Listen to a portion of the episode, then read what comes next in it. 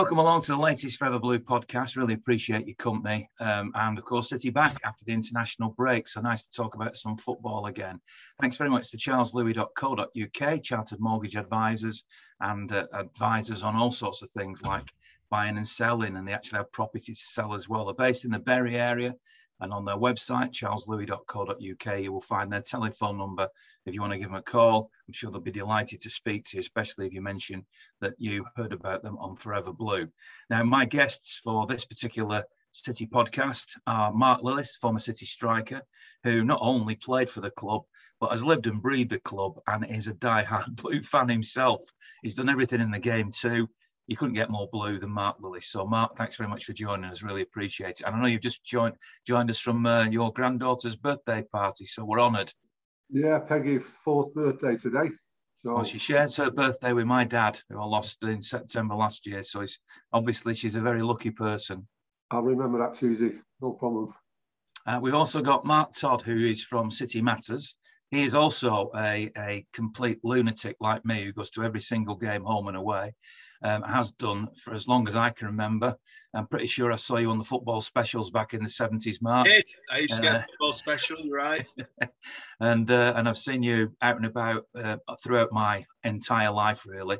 Uh, and Will, who I bumped into a few years ago when I started doing vlogging, and obviously I did a vlog yesterday at the match, which uh, featured the the lads who picked up their medals from 1968, Stan Horne and Bobby Kennedy and uh, representatives of Harry Dowd and uh, Paul Hince.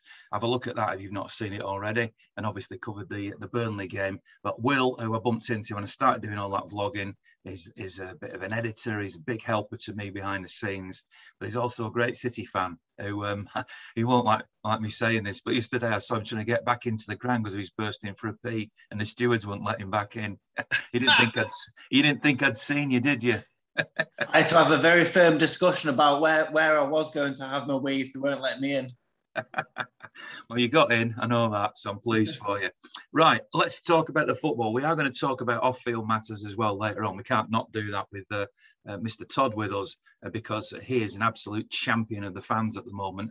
Everywhere I go, without exaggerating, somebody says to me that Mark Todd's doing a great job. City Matters he lives and breathes it. Uh, somebody said to me, I went to the EDS game last night uh, when City won 5 0 and Cole Palmer scored. And somebody came over to me who we, we both know who said he spends all his spare time, eight hours a day sometimes, helping other people sort their problems out.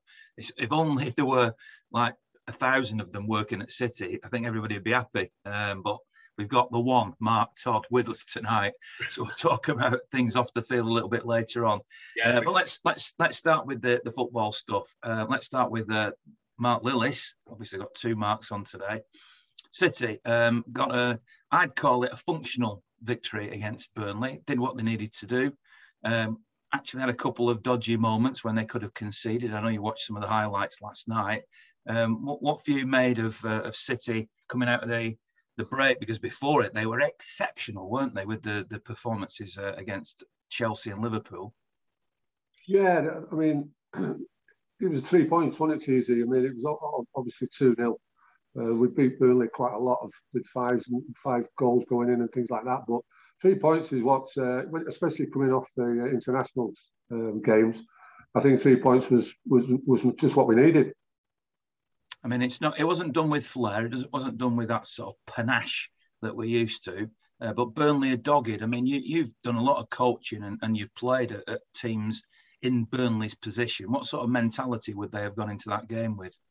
Give the manager credit. You know, he's he's a good manager, and uh, you know they're like a four-four-two. They get the ball up forward quick, they smash it into the centre forwards, pick the bits up, do all the stuff that you do in in, in League Two and League One and things like that. So um, it's always a test for City when we go to teams like that. You know, they try and shut up shop, get you know the team behind the ball. But you know, like I said, we got the two goals, and you know that's Pep. I'll, I'll be happy with that. All right, we might could have played better and got more goals, but you know we've got to expect now. You know, we're not going to be able to turn it on every week because people are sussing us out. But we keep getting the three points. You know, it's, it's not how you play; it's um, getting the three points you're a coach yourself now. How, how on earth do you get the players that you're coaching to play the Pep way? Is it possible, or they just got to be exceptional players? I think they've got to be exceptional players. You know, um, it's quite, it's, it's um, the players now uh, in, in in in our day now. Sorry, modern day. Um, you have to manage them individually. You know, they're all not the same. You know, many years ago when I played, you know, everyone got managed the same and coached the same. But uh, some of the younger players now that are playing in League Twos and League One, you know, want to make it to the Premier League. Um, but I've always said to them, watch watch Man City play, watch Liverpool play, and see what you can learn off that. But um, no, you've got to be exceptional to to go slot straight into uh, to Man City's team, especially in the Premiership.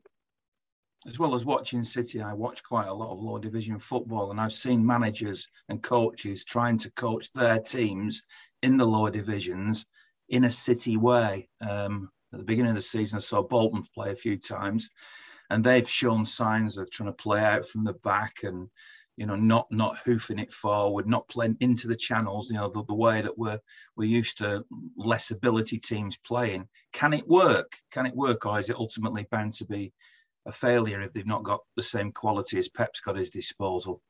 No i think it's the um, you know it's decision making and them them guys in the premier league make the right decisions at the right time in, in the lower leagues, unfortunately, would, you know they don't do that. You know, but um, no, nah, I think it's I think in the lower leagues you've got to have a you've got to. I, I remember Graham Taylor when I played at uh, Aston Villa. He used to say round pegs, round holes. You know, and uh, play play what your team's good at. If it's a four-four-two, stick with it. You know, a lot of these teams who try and play like Man City and what Pep does, you know, especially at League Two level, League One level, if you've not got a result after three or four games, you change back to what you do and getting the ball forward as quick as you can and picking the bits up in the second balls and that and trying to get over the field. But um, no, I, I, don't think I've, I've not come across really anyone uh, in League Two who's uh, who, who's doing the City way.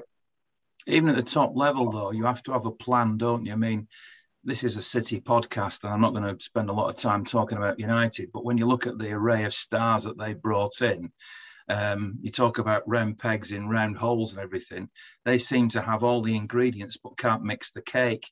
That's down ultimately to the coach, and that's not me having a go at Ole Gunnar Solskjaer. You can have a go at him if you want. I don't, I don't mind that, but I'm just saying that it is about how the plan you come up with. And City seem to be able to move the pegs around, but it all still works. The mixture's always right. That that's the thing that astounds me.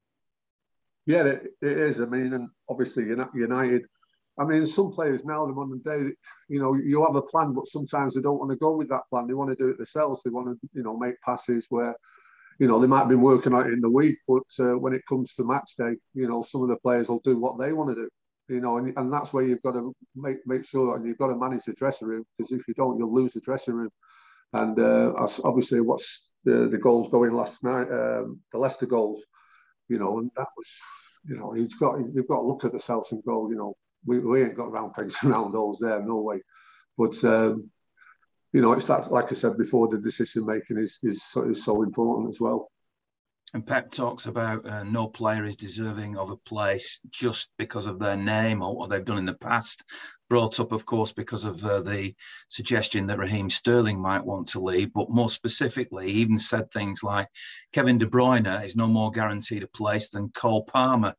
And it is that mentality that makes him different, isn't it? And makes City different at the moment. 100%. I've never seen uh, City substitutes uh, sat in the dugout moaning or, you know, just not being involved. They, they look they look like when they go on, they're going to try and play as, as best they can. You know, I've seen some some uh, substitutions who are just not bothered. They don't seem like they want to go on the pitch because they didn't get in the start 11. They spit the dummies out a little bit. But Man City's subs, I see them when they warm up and they want to be, get on and they want to prove that, you know, they can handle it. And Pep knows all his players. He will know everything, what makes people tick, what doesn't. Do they need an arm round? Do they need to come out of the, you know, give them a breather? Uh, and, you know, the way he manages it on, on the sidelines is, is fantastic to watch. You know, you can see he's not happy and then sometimes you can see he is happy. But um, no, I'm, you know, I'm really, really pleased he's staying with us, Pep, as well. I bet you'd have loved to have played for him, wouldn't you? Oh, yeah, it's because you just soak it in. It whatever he said you'd do, you'd do. He's got that. He's got that charisma. He's got that. He's got that smile and that you know that look that he can stare, He give you a stare as well. So uh, yeah, but it would have been great to do it, but unfortunately, uh, I'm old now to uh, to do it. What did you make of the game, Mark Todd? I mean, did you, did you uh, were you disappointed? Were you just did you see it as a functional victory against Burnley? Uh, I actually thought the team, um, without playing great, controlled the match for, for for the most part. But it was interesting what Mark was saying earlier about having the players to be able to play even at our level. I felt that, and Steffen is a very good goalkeeper, but he isn't Ederson. So when we were playing it out from the back from our own six yard box, which of course was unheard of five, ten years ago, even then, because it wasn't Ederson, you didn't quite have the complete 100% confidence he was going to pinpoint a pass out to the halfway line or pick somebody out. So I actually thought that that made the back four a little bit nervous. And we made some mistakes, especially after we went 2 0. I thought um, there, there was an error in us yesterday, which worried me, but um, we did we did enough to win the game. So I suppose functional is a good description of it. Does that give you any anxiety at all with the game coming up in Bruges this week? Because uh, what went through my mind was that if City have made the type of mistakes against Burnley, against Bruges, that they could slip up. But on the other hand, you think, well, they won't because it's a Champions League game and they'll be in a different place mentally. But yeah. so which side of that argument are you on? I mean, we don't. I was I was talking to somebody the other day, and I was saying to them, we don't play badly and win. We kind of, if we play badly, we end up drawing with Southampton, or we lost at Spurs. Um, the other lot have got this unbelievable habit of playing really garbage and winning games. It seems to me, United, but we don't seem to do that. But the truth is, we don't play badly very often. So I, I don't see us playing not so great in two games running. You know, I almost think um, we didn't play superbly against Burnley. We played well enough. We scored two goals. Could have had more. Um, and I don't, yeah, it's a completely different game against Bruges. We'll probably see quite a different team. Um, and I think, uh, yeah, we're capable. If we win, if we can go and win that game, we're nearly there. So it becomes an important one-off game in a strange way. We win that game, and we're almost there in terms of qualifying.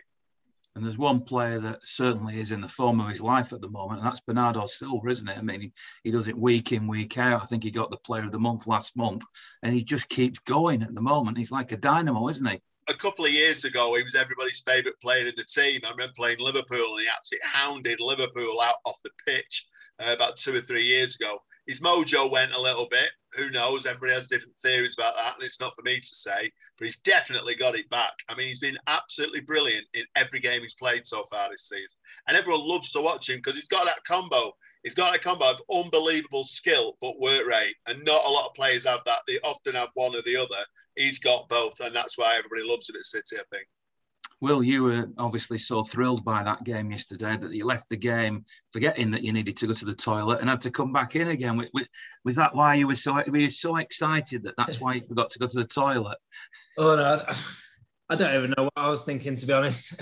I just wanted to get out of there. It it was a strange one yesterday because it was frustrating almost because we, we the build up play is unreal. It's it's yeah. like nothing any other team can do really, not in the Premier League at least.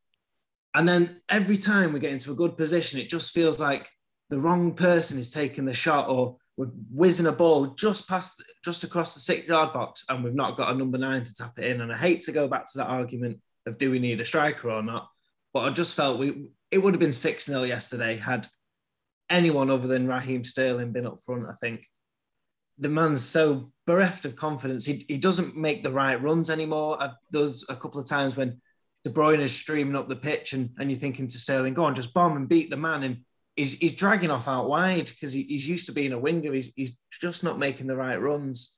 And I think, you know, Harry Kane, Erling Haaland, or a standard number nine would have just made the right run, been in the right position. And not only Burnley yesterday, but at Anfield, at Paris, we would have won comfortably. And that's the only thing that's getting to me at the moment, just not taking the chances that we should have done. What is the difference then? I mean, Raheem Sterling a year or two ago was sensational. Everybody loved him. He scored lots of goals. Um, he hasn't become a bad player overnight, surely, and he, he's still. Get, mean, he got goals for for England, you know, quite regularly in the summer and everything. It's not as if he's suddenly become a bad player. Is it something tactically that City are doing differently? I, I just think he doesn't know his place anymore. Uh, two, three seasons ago, it was the, the, the sort of defined starting the starting three. The front three was uh, Sterling, Aguero, and Sane, or the other way around. Sorry, and and and Sterling knew he was pretty much a guaranteed starter on the right wing. He knew he knew what he needed to do. Whereas now, yeah, he doesn't know. He doesn't know when he's going to start, but neither does every player. And that's the point that Pep was making. You can't just you can't rely on past glories to keep your place in the team, and you have to adapt and you have to, like Ferran Torres, nobody expected him to be a striker, and yet he seems to score every time he plays, and he's someone who's adapted to what Pep's asked of him. Whereas I don't think Sterling has. He, he Sterling's pushed to the limit in terms of his work rate and his tracking back and all the, the positional play that Pep's asking to do. I just don't think he can make that step up to be a, a recognised striker. I'm going to throw in a controversial opinion now. If I put this on Twitter, I'm sure people would be shouting at me and um, all sorts of stuff. On a podcast where you've got to actually listen to it and hear the balanced views of, of more than one person and turn it into a debate, maybe I'll be treated less gently. But um, I looked at Traore playing for Wolves yesterday, and I've been a fan of Traore for, for some time. I love his power, his pace, he makes things happen. And then I look at the signing of Jack Grealish, who at the moment hasn't convinced me at all. And I was very unsure about signing him in the first place. And I can't help thinking that City would have been far better, better equipped bringing in a player like Traore, which would have given them a different dimension um, something that's that perhaps they didn't have as much of, particularly since they lost uh, Leroy Sane. That pace and perhaps the power wasn't what Leroy Sane had, but he certainly has power as well, and causes trouble to all defences. I I wish City had gone for Traore rather than than um, Jack Grealish, who, as I say, is yet to convince me. What do you say to that, Mark Lillis? I, I think I'd go with Grealish. He, he might, he's got Pep that's coaching him as well and and he'll he'll there's still parts of his game that he needs to improve on. Um, but um, I think Grealish is a good is, a great signing. Uh, I honestly do, and uh, you know when Pep makes signings, they're going to fit into what plan he wants them to do, and he must look at them and say, can they handle the plan that I'm going to put put in front of them? I think Grealish will. I think we've got to give him a little bit of time. It's tough when you go into well any any any club when you go in. Uh, you need a little bit of time to get through. Going back to that, uh, no, I think Grealish will be a good, a, a really good signing.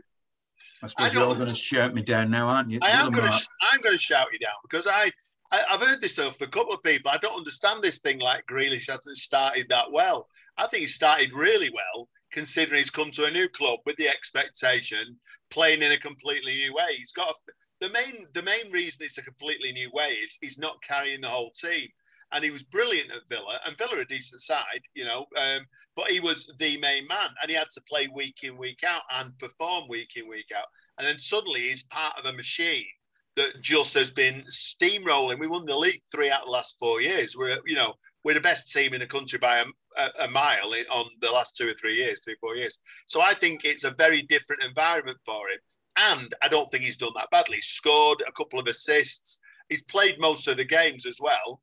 Um, I think it would be great, and he obviously didn't play yesterday. It's going to be great if he can go in and out the side a little bit, have a bit of a rest, you know, watch people in training, get better, get link up play with other people like Foden. So uh, I'm delighted. I think he's a, a, a, classic Pep signing as well. I think I agree with Mark that you know he's he's a Pep style player, and Pep will make him better. Being put in place here. Have I got any ally from Will? Afraid not, Ian. I'm afraid not. I quite got the only the only sort of negative I'd say about Grealish is maybe we could have put the hundred million to a striker. I think in terms of wide creative players, we've we've got plenty. We haven't got any attacking options. I would have put the hundred million towards an attacking player. But Jack Grealish, I mean, every single sort of fan favourite who's come to City in recent years has had a slow start. Yeah. Uh, Leroy Sane took six months. Bernardo Silva took a year. Yeah, I agree. Uh, Cancelo took a year. Everyone takes at least six months to a year to bed into the system to realise what Pep wants, and then I think you really get to see the true player in the second season, really. And I, am going to reserve judgment until then. And I think it's only fair considering he's a young kid. You know what I mean? You, you forget that sometimes because he does show a lot of sort of professionalism and and, and he, he, seems quite mature, but he's still young. You know, he's still adapting. So I like him. I'm more than happy to give him give him time that's put me in my place, so I accept that. Um, I mean, in, the other thing, of course, is he predominantly likes to play on the left-hand side, and now St- I prefer Sterling personally when he's on the right. And in that season that you mentioned before, Will, yeah. when it was Sterling on one side, Sane on the other, and Aguero down the middle, I thought uh, Sterling was far more effective on the right. But now, um, I know that these players are all interchangeable. We've seen uh, Jack Grealish playing in a sort of false nine role. We saw even uh, Foden do that yesterday. And on Friday at the press conference, Pep claimed he could play, that is Foden, in five different positions and said he would even play at left back. You know, he would understand that as well. Um, but at the moment, you've got Grealish, Foden, and Raheem Sterling, who are all thought of as left sided. Uh, I know that Bernardo can play on the right, but I think he's more effective in the middle personally. Riyad Mahrez hugs that right hand touch line. Maybe is the solution to Raheem Sterling rather than letting him go, moving back to the right hand side? What would you do, Mark? Mark Lillis, that is. Yeah, you could do. I mean, I mean but it's, it's not just about one player uh, with Pep. It's about all of the team and all of the team accepting his decisions. And obviously, um, he, could play, yeah, he could play uh, right side, but uh, at the present time, I think personally, I think he's lost a little bit of belief in himself and confidence. And people might say, well, you shouldn't be able to do that when you're when you're a Premier League player. It's no matter what level you play at.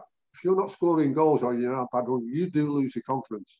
And every time you get the ball, you either think, I'm going to give it away or I'm going to miss the target.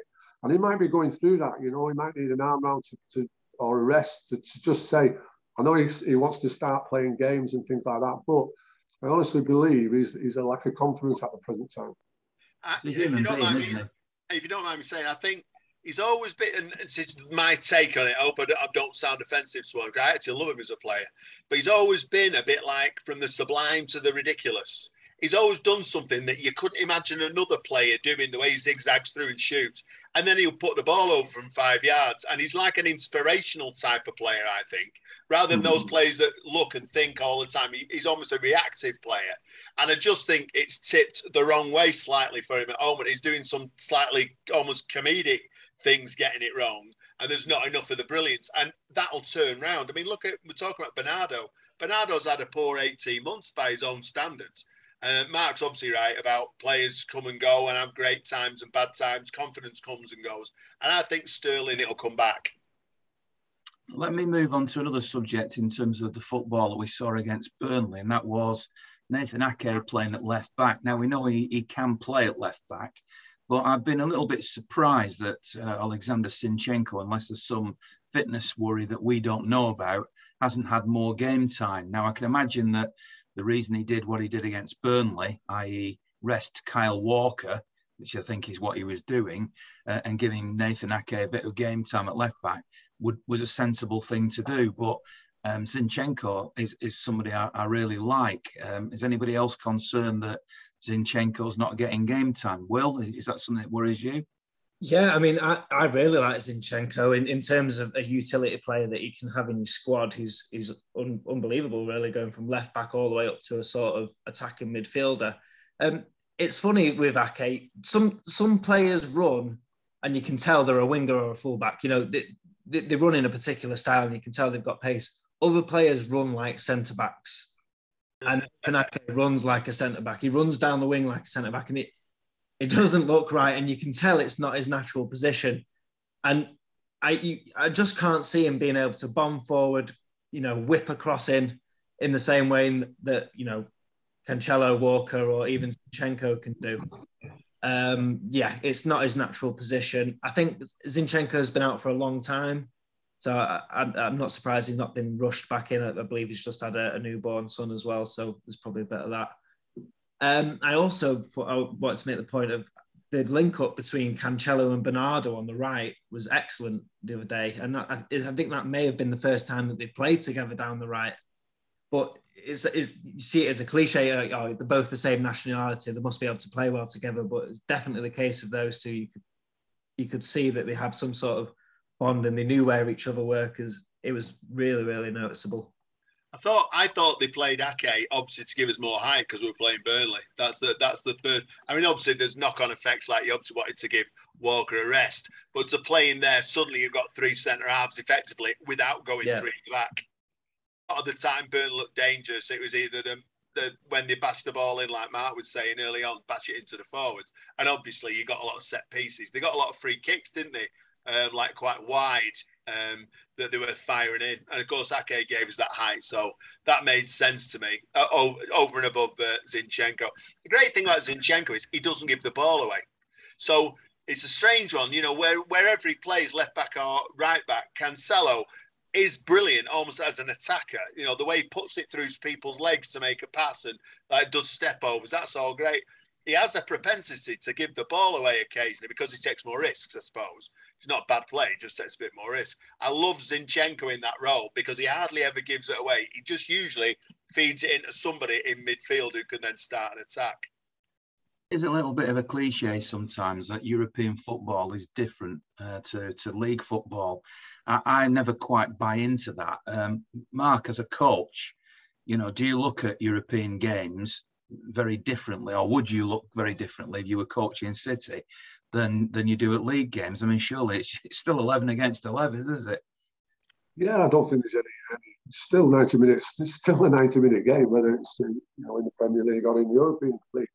So no, I don't get too concerned about that. You know, as long as you've got your trust in your players and the players can adapt um, to whoever whoever we're going to play and what system they play, because they'll go through all that. They'll they'll, they'll know um, you know, what the uh, European teams play like.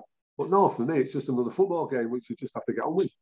So when it comes to this Bruges game, um, obviously City have have lost at PSG but beaten Leipzig, so three points from six. Uh, the back-to-back games now against Bruges because they play away on Tuesday and then a fortnight later play the home game. Bruges got a bit of a surprise result, in my opinion, by first of all getting a draw with PSG. They topped the group, of course, and then beating Leipzig. So suddenly, on paper at least, it looks like Bruges could be competitors. So City have to put them to the sword. So do they have to go to Bruges on Tuesday and be cautious? And if the answer to that is yes, does Zinchenko represent cautiousness more than somebody like Cancelo, which is what the other mark is perhaps hinting, I don't want to put words in his mouth, but because of possession being crucial, is it better to have somebody like Zinchenko in a European game? I think I think City should always try and play on the front foot and act as if we're the home team. I think that suits us best. There's been times where you know we've been on a great run of form, we come to a really important game, and Pep tries to adapt to the other team, and it just hasn't worked. You know, he's always overthought something and tried to put a, a player in a different position to what they normally would. And we come out of the game and we think, why didn't we just do what we always do? So, as sort of basic as it sounds, I don't think we should change for anyone. I think we should always try and play as if we're the number one team and dominate. Mm. Mark, is it more important yeah, yeah, possession in Europe? Point. Yeah, he's got, he's got a good point. Definitely.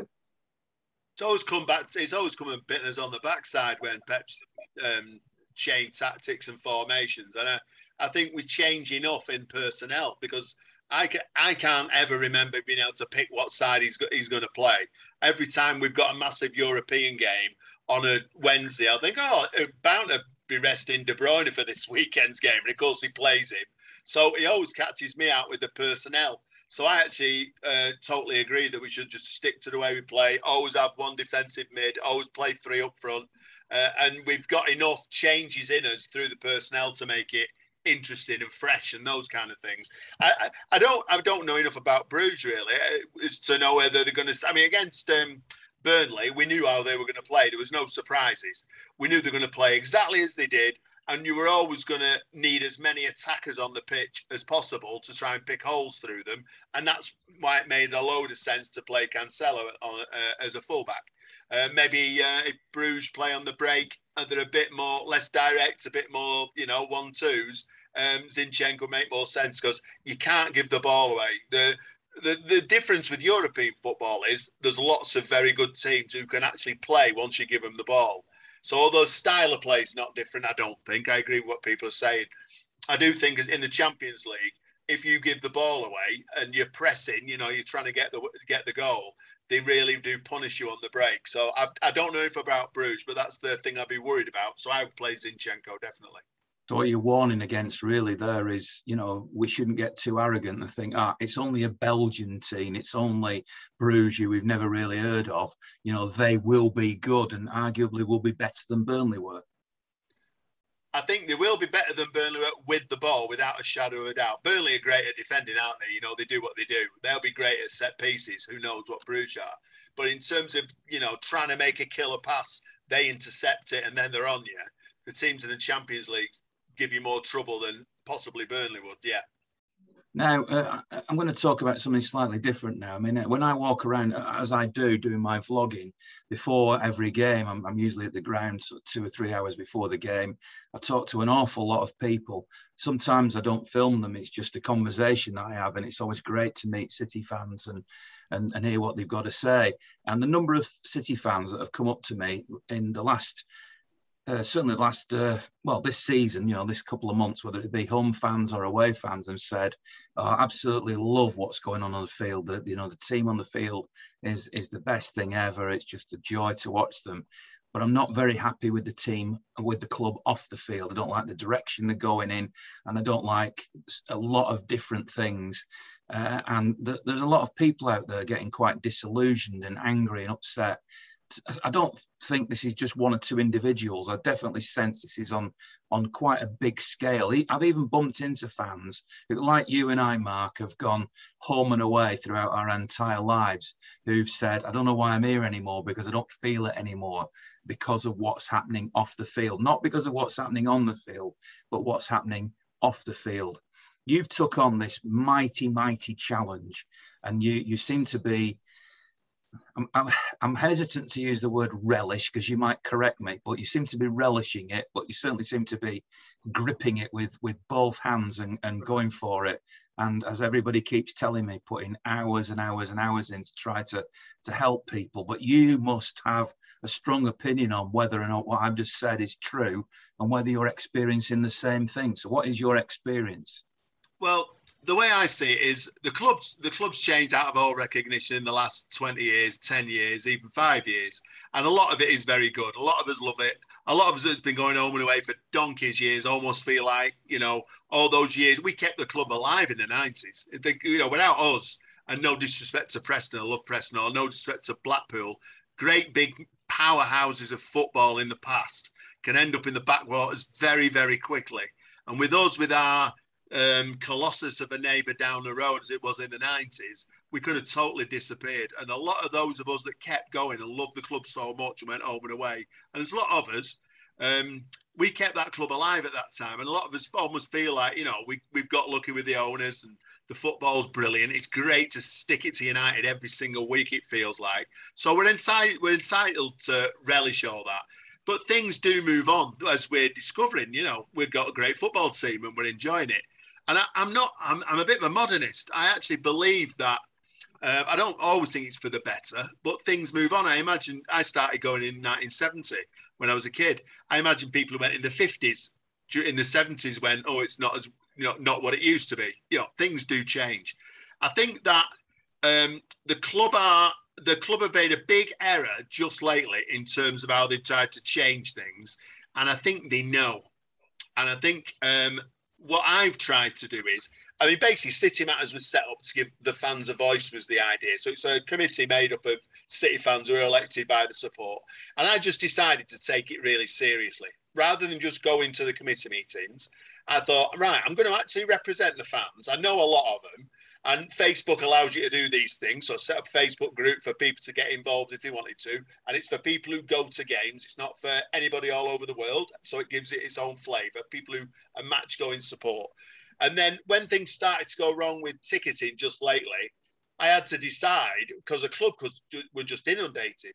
I had to decide do I step up and help people to get in touch with people to resolve these problems everybody's having these new electronic tickets, or do I just leave it? And I decided to take it on.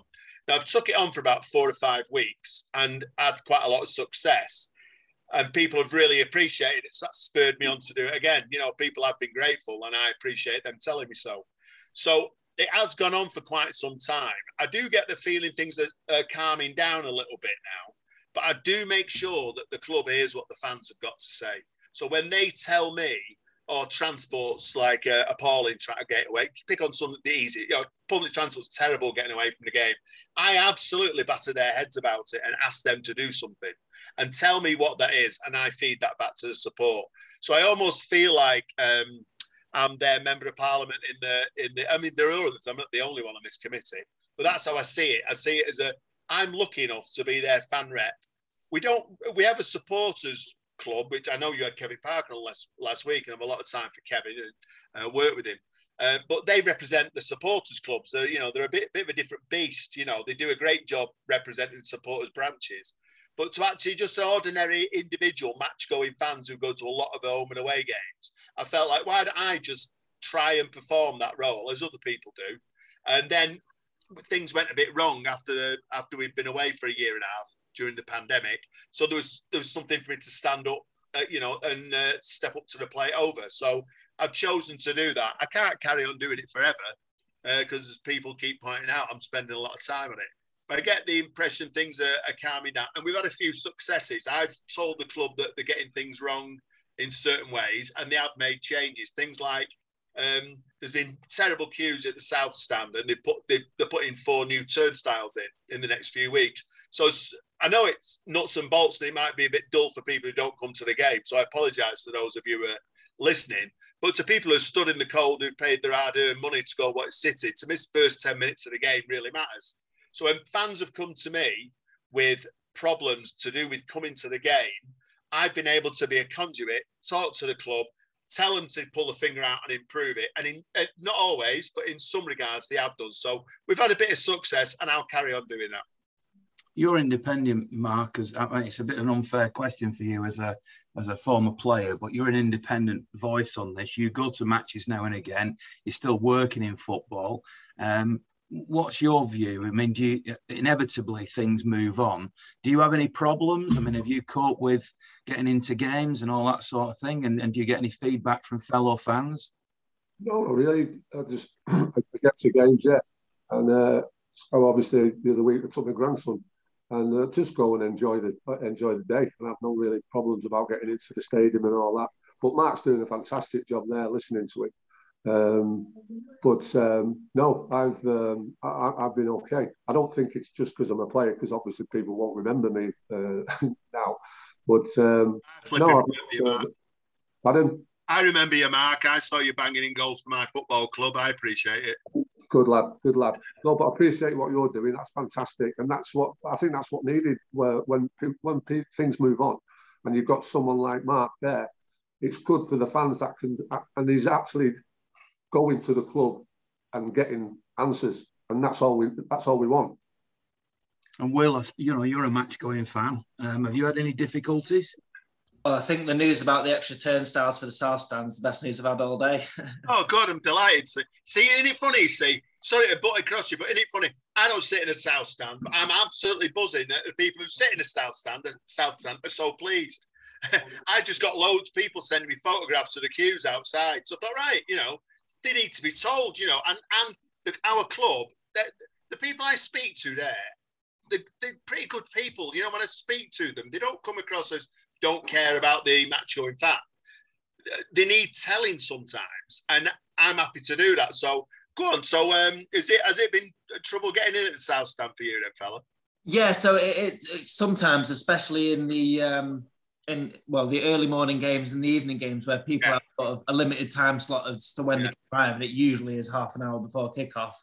So the, the, the, queues leave the premises of the Etihad and go out onto Ashton Old Road. It really yeah. that bad.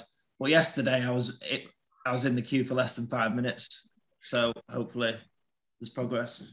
Well, just to, be, just to be a bit boring, that's because they've changed the technology on the turnstile. I didn't mention that. So something I was saying that my feedback was when people were like swiping to get in, it was taking ages. So they've changed something to do with the technology, something to do with the server. So I think if people get it's noticeable. Well, that's massive news. That and thanks for letting me know. I'll feed that back.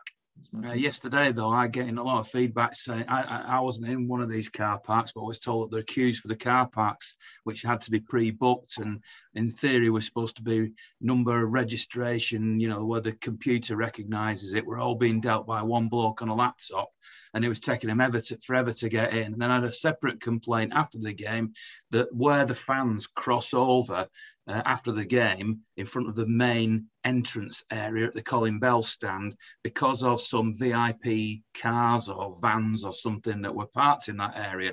Everybody was squashed into a, na- a, a narrow corridor, which they were worried about safety, and it was certainly causing a lot of delays afterwards. So there's still still things that are irritating people. That's for sure, Matt. You're not going to yeah, run out of things to do, are you? No, I mean, fully enough, that that very issue at Park came to me uh, this morning.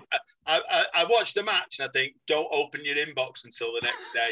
Just enjoy the fact we beat Burnley 2 0 United got hammered. Just have a, have a glass of wine, watch match of the day, and then go to your inbox Sunday morning.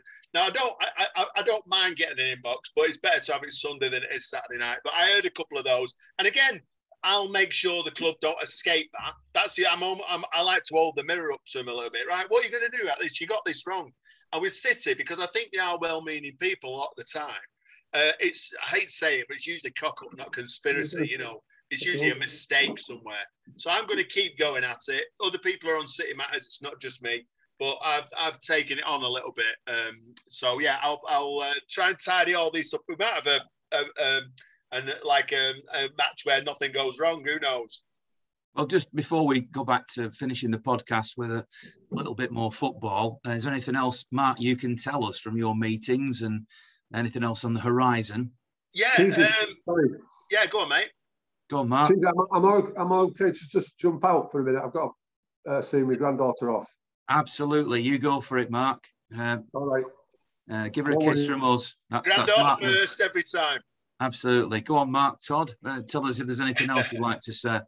Yeah, I mean, we're trying to get we're trying to get small improvements all the time. I keep that chipping away what the fans want me to do. So the stuff about the south stand, um, even silly things that didn't isn't wasn't exactly great news yesterday. Uh, when the um, when the public transport isn't going to be perfect, so the Metrolink are, are struggling to get drivers at the moment. So nothing to do with City. Um, I got I managed to negotiate with them that they'd make an announcement about when how often the trams are going to be because people get on the platform thinking, oh, I'm going to have to wait three or four minutes, and they're waiting 10, 15. And if you don't know, you can start getting annoyed about it. So I noticed there was an announcement yesterday, and it wasn't the best announcement. I used the tram. I didn't want to hear it, but at least people knew that there was a delay. They knew that there weren't any specials on. So I'm trying to chip away at relatively small things that the club can do. The other thing is um, mobile ticketing.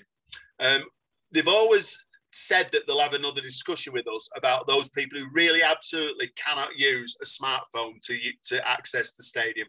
We managed to get 200 people issued with a season card, a physical card, which they can use. Now, it'll be somebody right at one end of the scale who, in a million years, just couldn't use um, a smartphone. It might be for a disability or an older person or something like that. So we've had a success there and I'll just keep chipping away at the things that the fans want. And I'm hoping as we come back and get used to this is the first season after the pandemic. I'm hoping as we go through the season, things are lying out and we'll end up in a better place. That's what I really hope. And I presume that somebody like me who has coped and does cope with mobile ticketing, but yeah. just doesn't want one, um, it's, it's not going to happen, is it?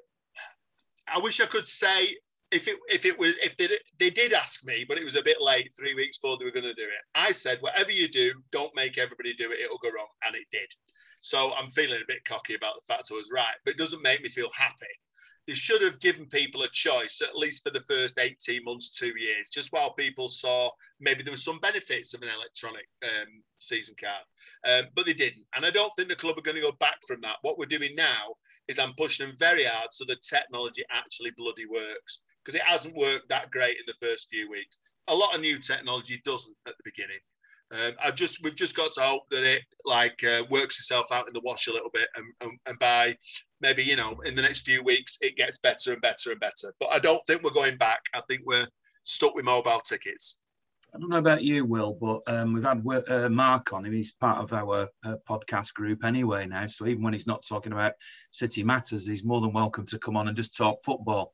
Uh, but hearing him talk, hearing everything I hear about him, um, really has given me a big lift in everything uh, that, that is going on off the field. I do wonder why they don't just employ him. Uh, I mean, no chance. I won't work for that shower.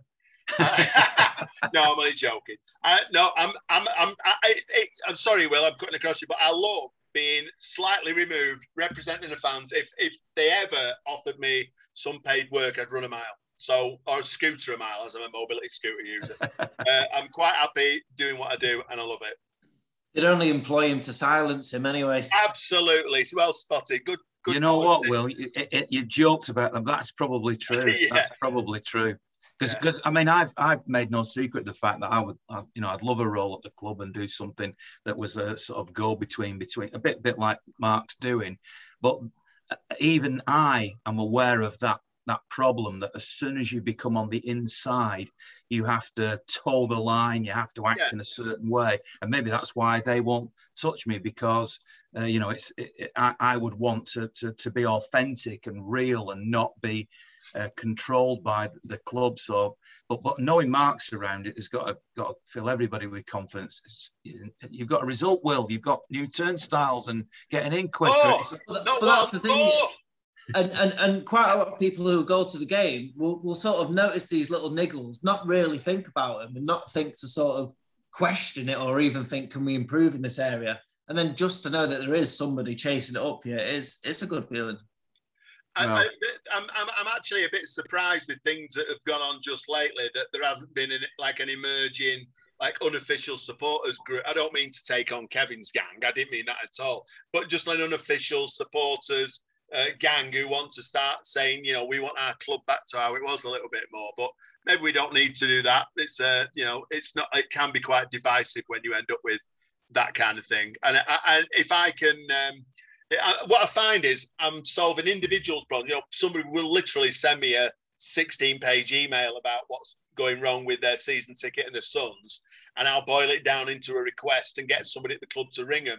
And they, are always a bit astonished when that happens. So I always think i will do that for them. Um, hopefully the issues will calm down. I won't have as much like casework almost to do, and then I can concentrate on some of the like broader issues, like you know public transport you know turnstiles at the south stand. I'm trying to turn my focus more to those bigger issues that are important to the fans rather than having to solve individual ticketing problems. Well done, you, Mark. Everybody listening to this must want me to say that. Um, very proud to call you a friend, uh, to be part of our podcast, and to have, um, have known you, albeit to a certain extent from a distance, but for many, many years. Thanks for what you're doing. It's really, really appreciated. Cheers, um, bud. Very kind let, let me let me finish now. Mark may or may not come back because he's gone to see his granddaughter off. That is Mark Lillis, who's been uh, with us on the podcast today, and we sort of record this live. You know, believe it or not, we don't do any sort of editing as we go along. So I, I thought it might be quite nice to finish um, the the podcast, which I suppose it's going to be mainly Mark Todd and I talking about about this, but just to sort of remember Mark Lillis a little bit, you know, about his contribution because um, he was at the club, um, you know, when during that long period when things were up and down a little bit. Uh, the, the thing I loved about Mark uh, what was that, you know, you knew that every time he took the field, every single sinew of his energy, every little bit of his emotion, every bit of energy he had was put into being Manchester City player. And, and whilst he may, and he probably admit this himself if he comes back to us, might not have been the greatest player we've ever had, my God, he's the sort of player you want in your team, isn't he, Mark? He was a fan on the pitch. That's what it was. He, he played like a fan on the pitch all the time. Uh, and I loved him when he played for us. I thought he was great, and he put himself about, and he uh, he scored some goals. And uh, yeah, you're right. He strained every sinew. So you know, like when the ball comes in and we head it away, you know, when the ball's coming in, he, he was actually doing it for us on the pitch with the blue shirt on. So yeah, couldn't agree more. I'll never it's forget. Not... I can't forget Wembley as well, of course, in the full members. Um, he was uh, man possessed in that game.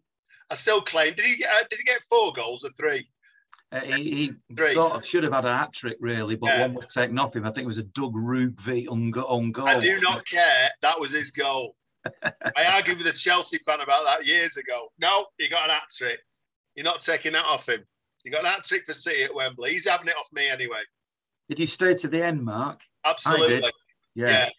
Yeah, I stayed right to the end. I always stay right to the end. I, I can't remember the I can't remember the last time I left before the final whistle. Doesn't matter. I, Derby County away, getting beat six 0 stay to the end. You always you always stay to the end. That's my that's my golden rule. That. I think if I remember rightly, we were losing 5 1 to Chelsea, weren't we, in that game?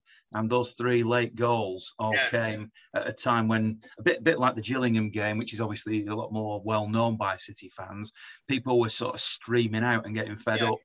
Um, and that was when Mark had his glory moment, yeah. you know, slightly taken away from him. But but he was, uh, you know, as a player that we all loved. And I suppose from your perspective, Will, um, whilst you may not have seen Mark Lillis play, uh, knowing that somebody like at the moment uh, Phil Foden is playing, and who knows um, Cole Palmer in the future, and, and, other young lads like that coming through, um, you know, the, the academy who are sort of uh, blues in in youth makes a big difference. I mean. I mean, we love Bernardo Silva, you know, we, we love Aguero, Vincent Kompany, Zabaleta, and all the rest. But there's something very special about local players who are, you know, um, proper blues, isn't there?